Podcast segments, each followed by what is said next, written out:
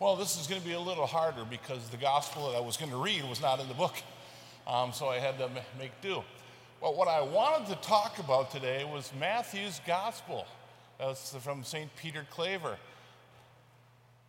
What do we do for our brothers and sisters? It's about the judgment seat of Christ, the final exam. We're all going to go see Jesus one day. And he wants to know what did you do for the least of my brothers? And what's the least of our brothers? The hungry, the poor, that's what he kind of considered them.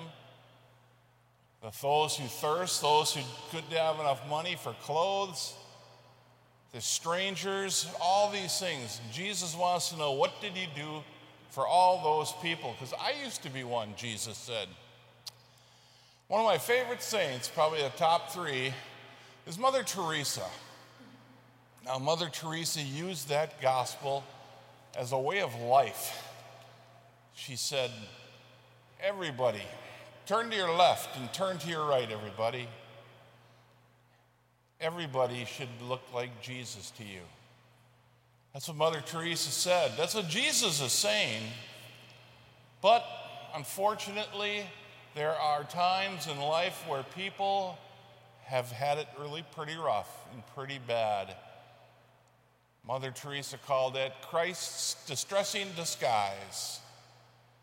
When we uh, put on the person of the poor, shabby clothes, they're dirty, whatever, that's Jesus.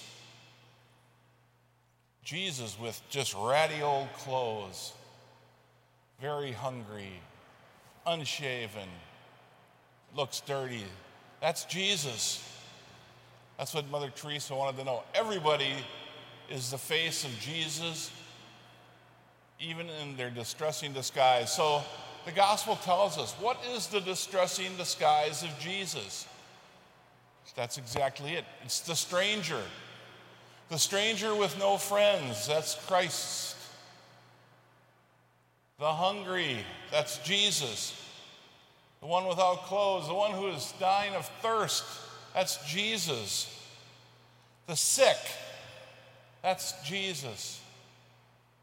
And then Jesus is going to ask us the question today hey, when you saw me hungry, thirsty, no clothes, when you saw me sick, you didn't do anything for me. And we're going to ask the question when did we see you? Well, when you saw the least of my brothers who was hungry who was thirsty, who was naked. You saw me. That's what Jesus is saying. When you saw all the bad things in life in a person, then you were looking at me. That's what Jesus says. How do we apply it to our kids' lives? Who's lonely? Who needs a friend? We should see Jesus in that person. Because that's what our baptism means.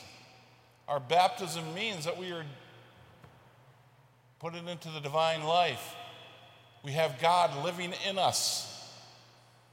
So when we ignore, when we tease, we're teasing Jesus. When we're ignoring someone, we're ignoring Jesus. That is the thing God really wants us to understand. Everyone's been sad, everyone's been happy. I think we all want to be happy.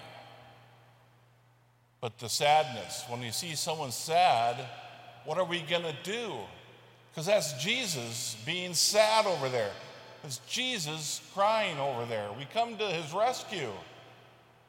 That's what we do as human beings. We come to the rescue of other human beings because it's needed. We would want someone to do it for us, so we do it for others.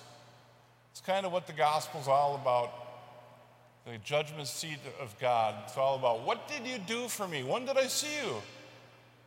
When you saw someone, that's when you saw Jesus. That's his point. That's what he makes. And like I said, Mother Teresa, Go to those in Christ's distressing disguise. When they're hurting, you help.